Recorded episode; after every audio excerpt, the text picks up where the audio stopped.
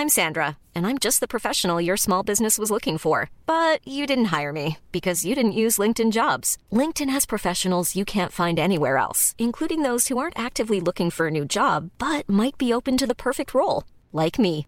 In a given month, over 70% of LinkedIn users don't visit other leading job sites. So if you're not looking on LinkedIn, you'll miss out on great candidates like Sandra. Start hiring professionals like a professional. Post your free job on linkedin.com/people today. Good morning from the Daily Beast. I'm Barbie Nadeau in for Brooke Howard. It's Thursday, April 29th, and here are the top six stories the cheat sheet team is watching right now. For the first time in history, two women flanked the President of the United States as Joe Biden addressed a joint session of Congress on Wednesday evening. When asked what it felt like ahead of the 100 day speech, Vice President Kamala Harris said simply, quote, normal. The co founder of a Miami private school that has all but banned teachers from getting vaccinated against COVID 19 told employees in a meeting that she was, quote, not okay with them being inoculated. The school sparked outrage by not allowing vaccinated teachers anywhere near the students and embracing the worst of the anti vax conspiracy theories. A man in India has been arrested and accused of rumor mongering for tweeting that his dying grandfather needed oxygen in a cruel illustration of the devastation of the coronavirus pandemic in the South Asian nation, as local government officials clamp down on anyone criticizing the devastated healthcare system.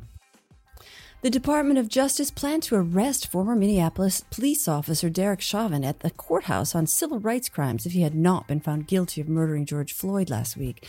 He was convicted, but the DOJ is continuing to build its case against him and the three other officers involved in Floyd's death. W.W. Norton has pulled a best selling biography of Philip Roth from its shelves after multiple women accused its author, acclaimed writer Blake Bailey, of rape. Bailey denies the accusations, but the publisher says it would donate the amount Bailey received as an advance to organizations dedicated to victims of sexual assault.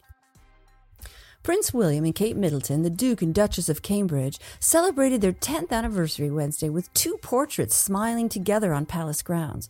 The photos come on the heels of the death of Prince Philip at 99 and historic tensions between William's younger brother, Prince Harry, and his royal relatives. That's all for today. Check back every weekday morning and afternoon for more of the news you need to know. Find us wherever you listen to podcasts. Hey, it's Paige DeSorbo from Giggly Squad. High quality fashion without the price tag. Say hello to Quince. I'm snagging high-end essentials like cozy cashmere sweaters, sleek leather jackets, fine jewelry, and so much more. With Quince being 50 to 80% less than similar brands.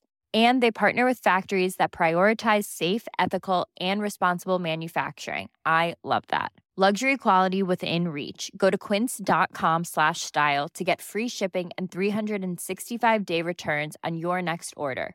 Quince.com slash style.